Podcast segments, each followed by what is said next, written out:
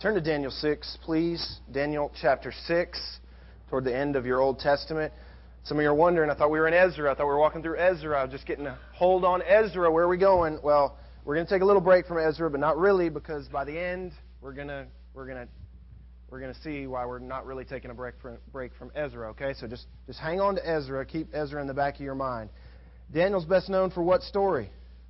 Daniel in the lion's den. Yeah, yeah, yeah. The book of Daniel, however, it's far more. It's far more than a children's story. I hope you know that.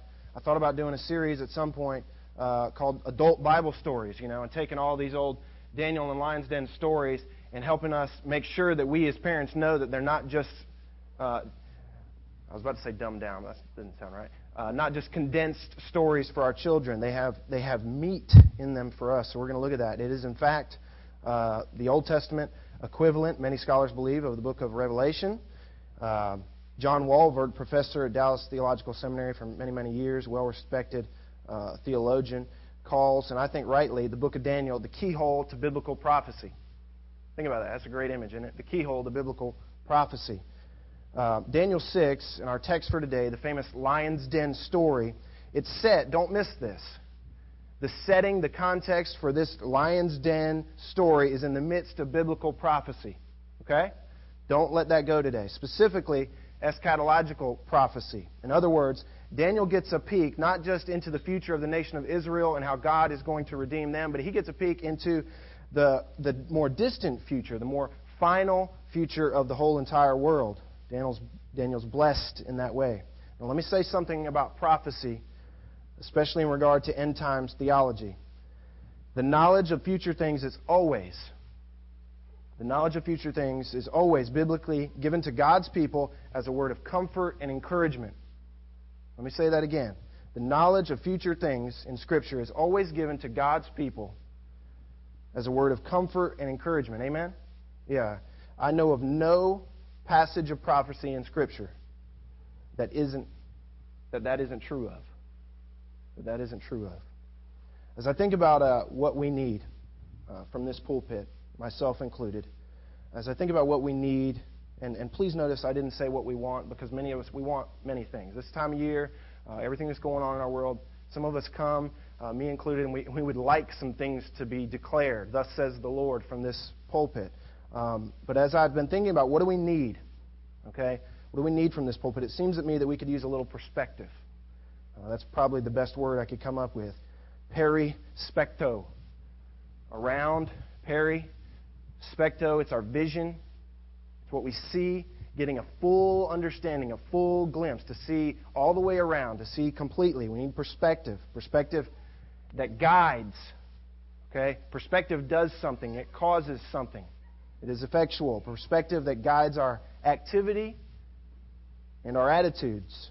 Both our activity and our attitudes. Now, our text today is not specifically prophecy, but it is set amidst the most prophetic book, perhaps, in the Old Testament. Okay? If you know Daniel for more than just the Lion's Den story, you understand this. Harry Ironside, uh, another well-known scholar, he said this, that uh, this story of Daniel and the Lion's Den, set amidst uh, a book of prophecy, this story even, although it is historical and it is true, don't forget that, it is a true story, he says that it is typico-prophetico. And what that means is that it is live in the times that are near the end, to live correctly. Not only will we be, will we be challenged by the story, which is true, as I said. Don't miss this. This is a true story. It's not just a made-up fairy tale that uh, you know we can we can uh, parallel to a whole bunch of different stuff. It, it's an actual true story. That's what partially makes it so amazing, that God intertwines such truth and principle for the ages through a true story. God's amazing in that way. Not only will we be challenged by this true story, we can be comforted. We can be comforted by the story as it helps us to gain some perspective in a world that is a world of shifting sands right now, right? Uh, that's how many of us feel, that our world, and in particular our country, is perhaps unstable.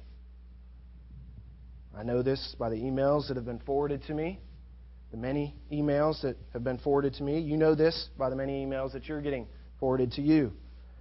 Financial worries, the terrorist concerns, the multiple wars, perhaps most consuming our current attention, the political unrest of our own country. All causes for serious concern and, and attention. Uh, some of you know that I, I teach in, uh, one day a week, I teach in high schools, local high schools. I teach an abstinence program. I go in through the Gwinnett Pregnancy Resource Center with a group of other, uh, mostly ministers, incidentally, and we go in and we teach eight days of abstinence education. It's an amazing thing that we, we're still allowed to do it, and it may get cut off next year. But uh, at any rate, um, when I go in, there's one particular day as I'm teaching, I, it, the whole lesson is trying to get the kids to, uh, mostly ninth graders, to see past their own little high school world. And I use an, I use an illustration to help them understand this. And I, I usually talk to them about uh, how they learn how to drive, how we all as teenagers learn how to drive. And when we as teenagers learn how to drive, we look a little bit something like this. ten and two, right? White knuckling the steering wheel. We're about this far from the dash. Our eyes are this big. And where are we looking? We're looking right in front of our little car at the road just in front, about ten feet from, you know, the little emblem you got there, your Kia, your Benz, whatever you got, for about ten feet. That's where we're looking. Or we're white knuckling it, eyes real big, kind of peeking out the window, watching that little yellow line go by and making sure we're in our lane. That's typically how we're supposed to drive. And I say that to the kids, and they all kind of chuckle because they realize to some degree or another it's true of them. And I said, where are you supposed to look when you're driving a car? And they're like, oh, way down the road. All around, actually. You're supposed to have your head on a swivel. You got to see everything. You got to see uh, the little old lady with the shopping cart. You got to see the kid chasing his ball. You got to see if there's a fork in the road. And I had a girl a couple weeks ago. I won't tell you what school she was at. She's like, a re- like a fork? Just drive around it. I was like, whoa. So I said, no, you know, like a split in the road, but maybe there's a stoplight, maybe uh, somebody's going to plow into you from behind, maybe somebody's going to swipe, swipe you, cut off, all this stuff. You have to, you have to see it all. You have to have a big perspective. And then I tell them, I said, we drive like that, don't we? When we first start out, to some degree or another, the, the more, the more important things is just going to increase, et cetera, et cetera. And they start to get that. They start to get it. This past uh, week, I think it was Thursday, I was at North Gwinnett High School teaching this, and as I was saying this in one of the periods, it just occurred to me as I was preparing all this, I said, this is exactly us, church. You know, I use this illustration on teenagers, but it's a great illustration for the church. Many of us are driving our Christian lives concerned with what's going on right here around our little world. We have no perspective. Our sights have not been raised. And because we have no perspective, because we don't see the big picture, things surprise us. Those forks in the roads, those potholes in the roads, they surprise us.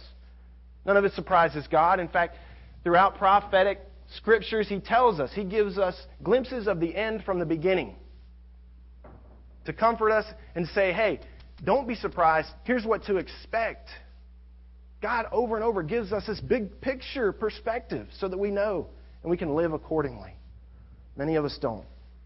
Many of us drive our Christianity based on the circumstances that immediately surround us. And we have to have, as believers, we have to have that constant, uh, that constant, the guy who taught me the Bible, uh, he used to always say, we got to have that constant north star in our lives to sail our ships by, to navigate our lives by.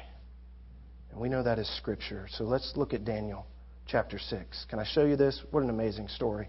We're going to make it through the whole chapter if we have to be here till one, because I thought about splitting it up, but I got you got to see all this together. We got to have it all together, okay? I don't want to mess, I don't want to spread it over a couple messages because I think you need the full impact of this, and um, and so we're going to go through here pretty quickly. And there's things that we're not going to be able to spend time on, but uh, just hang on, okay? Hang on, and if uh, we don't cover something, that's why we have life groups. Go to a life group, get in a life group, and you're going to get into more detail. You're going to challenge each other. You're going to hold each other accountable.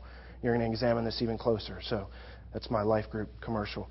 Daniel chapter six, and it seemed good to Darius. Now let's back up. I've got to take you back to the end of chapter five, okay? Because there's another guy before Darius that we have to know something about, all right? Daniel is going to be under the reign of Darius in our story, but I want you to see what happens just before this guy comes into power. Rusty, is Rusty back there? No? Put that uh, picture up there for me, Adam. Remember this guy? Look back in chapter five, verse thirty. This is the previous king. This is Rembrandt's rendition of a guy named Belshazzar, the Chaldean king. Verse thirty, that same night Belshazzar, the king, was slain. So Darius the Mede received the kingdom at about age sixty-two. It's the end of the Babylonian reign. There was Nebuchadnezzar and Daniel served under him. Now Belshazzar and Daniel served under him. Nebuchadnezzar didn't bow the knee to God, and God struck him, made him crazy, had him out feeding like the cows in the field. He came to his senses, and he honored God in the end. Belshazzar didn't learn from that story. He takes, he takes the holy things from the temple at night, verse thirty of chapter five says what? He's gone. He's dead. You're not going to get away with that. Verse thirty-one, then Darius the Mede received the kingdom at about age sixty-two. Incidentally, Daniel chapter two says this is going to happen. Daniel chapter two says this is going to happen. Daniel's living in that prophetic time period, and he's seeing these things come to pass. Well, he's faithful to Nebuchadnezzar. He's faithful to Belshazzar. And now he's got a new guy to deal with. Chapter six, it seemed good to Darius. He's going to change things up here. To appoint one hundred twenty satraps over the kingdom, that they would be in charge of the whole kingdom, and over them three commissioners, of whom Daniel was one, that these satraps might be accountable to them, and that the king might not suffer loss. We go from a monarch to a democracy in a sense. Darius realizes that, hey, uh, monarchs can go bad really fast. Why? Because we live among sinful men. Do you understand that, that a monarchy would be the ideal? Even though, you know, we live in a democracy here, and we've made democracy popular, and we've made it grand, and we made it, you know, the world model in a sense. But ideally, a monarch would be the most efficient. The problem is we can't find a guy who's holy to put in there. All we got are a bunch of sinful men. And we put one sinful man in there, and now he's got contr- complete control. Things are going to go bad. So what does Darius do? He decides we're going to change it up a little bit. He said, I'm going to delegate a little bit. We're going to have some, some layers of authority here. And he's got one hundred twenty governors. He's got, he's got above that, just in case those guys are corrupt. Did you miss that? That these satraps, verse two, might be accountable to them, and that the king might not suffer loss. Because he still knows that even those one hundred twenty guys, there's still sin there. So we got to get three more guys over them, of which Daniel was one. So you see the layers here. Now we got a change of government. We're going to try a different system of government. Let's see if it works. Verse three. Then this Daniel began distinguishing himself among the commissioners and satraps. Now, in all this chapter, here's what you need to be looking for. As we, as we cruise through this, here's what you need to look for. You need to look to Daniel and see, how does this guy, how does this foreigner under a pagan king, how does he live? How does this foreigner live in a pagan land? What does he do? How does he respond? Things are shifting under his feet. What does he do? And you look for, you look for principles in this guy's life. We find one right here. He began distinguishing himself among the commissioners and satraps, meaning he began elevating himself. It's, uh, it's said that Daniel at this point in his life is in his eighties, maybe reaching his nineties. All right? Not only does he have seniority, his life shows superiority. Look at what it says. Look why he was elevated. He possessed an extraordinary spirit. That's the third time that that's said of Daniel in this book alone. He had an extraordinary spirit. And because of it, the king... Coming promotion, verse four. Let's see what happens in the hearts of these one hundred twenty guys who are supposed to be trusted. Then the commissioners and satraps began trying to find a ground of accusation against Daniel in regard to government affairs. Does this sound familiar at all? See also Ezra. See also Ezra. But they could find no ground of accusation or evidence of corruption. And here's why. Check this out. This is key phrase. Inasmuch as he was what? Faithful. Faithful. Now, in the context of the verse here, that doesn't mean that he was faithful to God necessarily. It means that he was faithful to his duties in this pagan land. A foreigner in leadership in a pagan land of extraordinary spirit. They look for dirt on this guy. They start to mudsling. Let's say, we can't let this guy be elevated. We can't let him promoted. Let's dig some dirt up. And they look and they can't find anything. Inasmuch as he was faithful and no negligence, no corruption was to be found in him. Not only did they not find any, be clear, not only did they not find any, there was none. Uh, interesting that in the book of Daniel, uh, for the person Daniel, he's one of the few people in Scripture that there is no sin notated of his life. Now, rest assured, Daniel was sinful just like the rest of us. But there is no place in Scripture that marks Daniel in his sin. Very interesting. Not only could they not find anything to bring charge against him, there was nothing. He was faithful to his job. He was faithful to his duties in regard to government affairs. Look at verse five. Then these men said, "We will not find any ground of accusation against this Daniel." They finally come to their senses. They realize there is no dirt. But then they hatch a plan. "Unless we find it against him with regard to the law of his God." Does this sound familiar? See also Ezra. We can't get him on the inside. Let's attack him from the outside. The first ploy, the first attack doesn't work. Let's adapt and overcome. And so they do. They hatch a, a new, a new trap for Daniel. "These commissioners and satraps came by agreement to the king and spoke to him as follows. 'King Darius, live forever.'" They appeal to his vanity. Does that sound familiar? See also Ezra. The accusers of those who would rebuild God's temple. "King Darius, live forever. All the commissioners of the kingdom, the precepts, or the prefects and the satraps, the high officials, the governors, have consulted together, and the king should establish a statute and enforce an injunction." Now, what is that called? That's called a lie. Why? Did all of them get together? Did all the governors, did all the satraps, did all the leaders come together? No. They conveniently left one guy out, didn't they? Just happened to be one of the top guys. Daniel wasn't involved in this decision.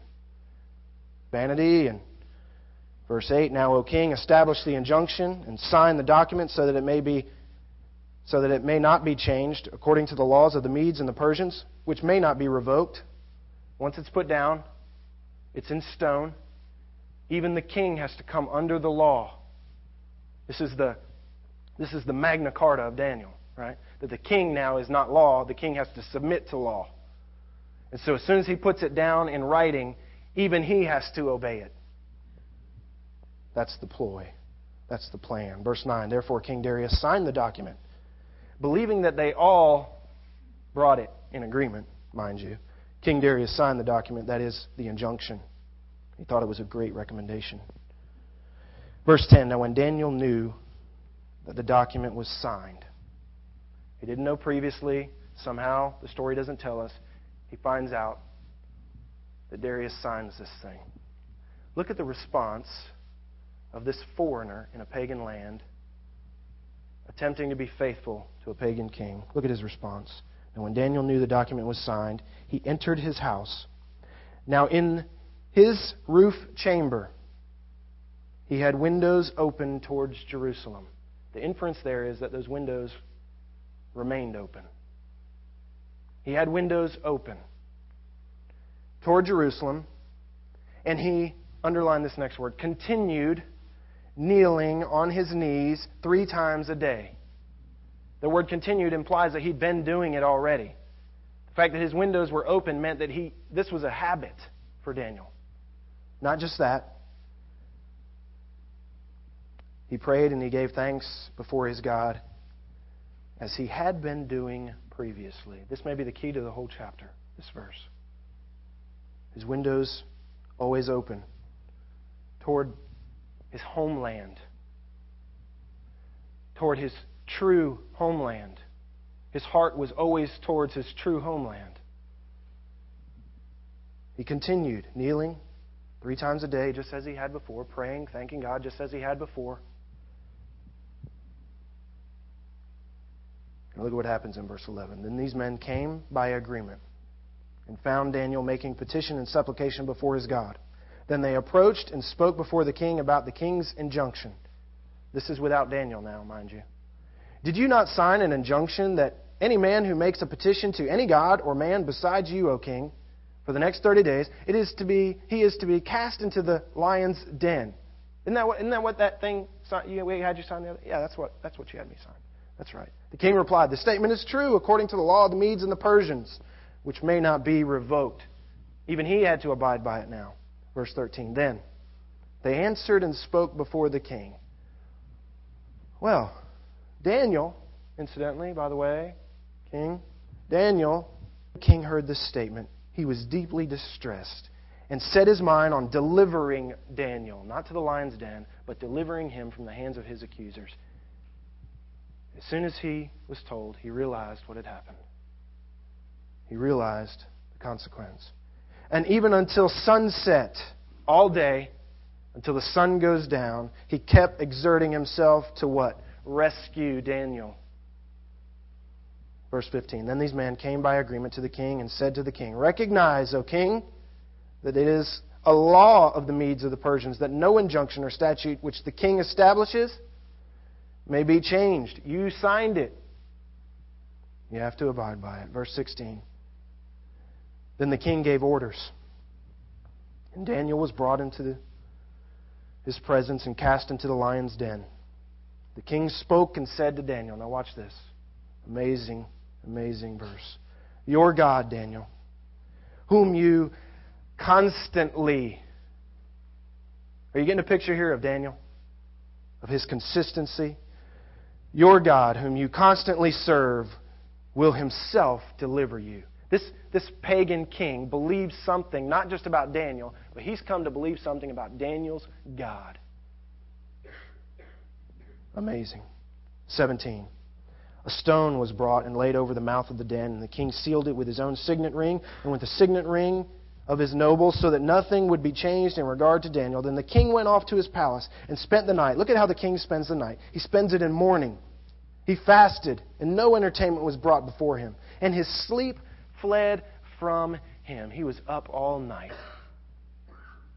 There was nothing right about what went down. nineteen. Then the king arose at dawn and at the break of day and went in haste to the lion's den. When he had come near to the den, he cried out with a troubled voice. The king spoke and said to Daniel, Daniel, servant of the living God, has your God, whom you constantly serve, you see it again? That's what the king knows about Daniel. Has your God, whom you constantly serve, been able to deliver you from the lions? That's not sarcasm. That's, that's a cry of hope. twenty-one. Then Daniel spoke to the king, O king, live forever. You notice that's the same that's the same phrase that the uh, his accusers used when they approached the king. Who's faithful to the king? Who really has the best interest of the king in mind? O king, live forever. Live forever. Because I'm sure alive down here. Verse twenty-two. Look at what Daniel says. My God sent his angel and shut the lions' mouths. And now, by the way, uh, Chuck Swindoll, he, he says in this uh, in this passage right here, he says, now if I was Daniel and the king comes and he yells down, Daniel, are you all right? How you doing? O king, live forever. But about there, what a testimony. In the midst of shifting sands in Daniel's world, what a testimony to have. Verse twenty-three, then the king was very pleased and gave orders for Daniel to be taken up out of the den. So Daniel was taken up out of the den, and no injury, incidentally, no injury, whatever was found on him because he had trusted in his God, lest we forget the reason why. twenty-four, then the king gave orders, and they brought those men who had maliciously accused Daniel, and they cast them, their children, and their wives into the lion's den. There are those who say that the reason Daniel didn't get eaten is because the lions just simply weren't hungry at that time. Look what happens here. See if you think these lions were hungry. And they cast them, their children, their wives, into the lion's den, and they had not reached the bottom of the den before the lions overpowered them and crushed all their bones. twenty-five. Then, here's what Darius does. The king wrote to all the peoples, nations, and men in every language who were living in all the land, may your peace abound. I make a decree. He's going to set a new law now. I may de- make a decree that in all the dominion of my kingdom, men are to fear and tremble before the God of Daniel and no other God. Why? For he is the living God and enduring forever. In the midst of shifting sands, kingdoms coming and going during the life of Daniel, he's the living God, endures forever. His kingdom is one which will not be destroyed, and his dominion will be forever. He delivers and rescues and performs signs and wonders in heaven and on earth, who has also delivered Daniel from the power of the lions. What a story. What a story. Can I give you some? Uh, can I give you some implications? At least, at least for my life. I hope they're true for you as well. Let me tell you what I'm going to do. As governments come and go, I'm going to keep an extraordinary spirit. As the best laid plans of men and their governments come and go, I'm going to do my best to keep that extraordinary spirit that Daniel carried with him. I'm going to stay faithful on the inside and the out as best I can, that there be no dirt to be found or even hidden. I'm going to expect that sinful man will be sinful man. As monarchs or as democracies. Remember what I said? The only problem with a monarch is we can't find a guy who's holy enough to put in there. The only problem with a democracy is now we just got a whole bunch of sinful people. sixteen. Not just when bad things come. Not as a response. That's going to be the norm. It's got to be the norm. I'm going to trust God. As far as it depends on me, I'll be at peace with man and God, and I'm going to trust God. Not to keep me out of the lion's dens. That was never promised to Daniel. But to stick with me through the lion's dens. As we live obedient to our God, we make decisions based on our biblical priorities and not our priorities as Americans even. Um, if we get thrown into a den of lions, so be it. What's our job? Just like Daniel. Trust that God's going to stick with us through the lion's den. I'm going to trust that He'll deal with evil men. I'm going to use every facet of my life, not for my own benefit, but for His. I'm going to live like He is, verse twenty-six, the living God that endures forever, a kingdom that will not be destroyed. I'm going to live with that eternal mindset, trusting in that eternal kingdom, not in the kingdoms of men. I'm going to trust that He can use my life however He pleases in the grand scheme of things. Look at the last verse of chapter six. Last verse of chapter six says this. So this Daniel enjoyed success in the reign of Darius and in the reign of Cyrus the Persian. Where have you heard that guy's name before? See also Ezra chapter one, verse one. Now in the first year of Cyrus, king of Persia, in order to fulfill the word of the Lord by the mouth of Jeremiah, the Lord stirred in the spirit of Cyrus to issue an edict that says, the Lord, the God of heaven, has given me all the kingdoms of earth, and He has appointed to me to build Him a house. Now where do you think Cyrus got that idea from? You know what I think? I think Daniel, who is faithful to Nebuchadnezzar, Daniel, who is faithful to Belshazzar, Daniel, who is faithful to Darius, continues his servanthood, faithful foreigner, now under a guy named Cyrus, who incidentally will issue the decree so that the whole nation gets to go home. I'm going to trust that He can use my life however He pleases in the grand scheme of things. Like Paul, I'm going to long for His appearing. And in the meantime, I'm going to live as if, well, I'm going to live as if I've been told the end from the beginning, because we have. I'm going to be comforted and encouraged by what God has divulged to the saints. I'm going to be a faithful foreigner. How about you? Uh, I can't pray it any better for our church than one pastor has already prayed it for his church, so I'm not going to try. Let me just read you his prayer and echo my amen. I have a vision of the church as a people who are sojourners, strangers, exiles, refugees in this world. And the city of our destiny has God for its builder and maker. I see the church as a free people because our minds are not conformed to this age but are transformed by the mercies of God, so that we are not enslaved by the fashion or fad or any other form of covetousness. I have a vision of the church with strong desires, not shaped by the persuaders of this world, but shaped by the messages that come from the fatherland. Oh, for a church with a single and radical allegiance to the King, the King who Himself said, "My kingdom is not of this world."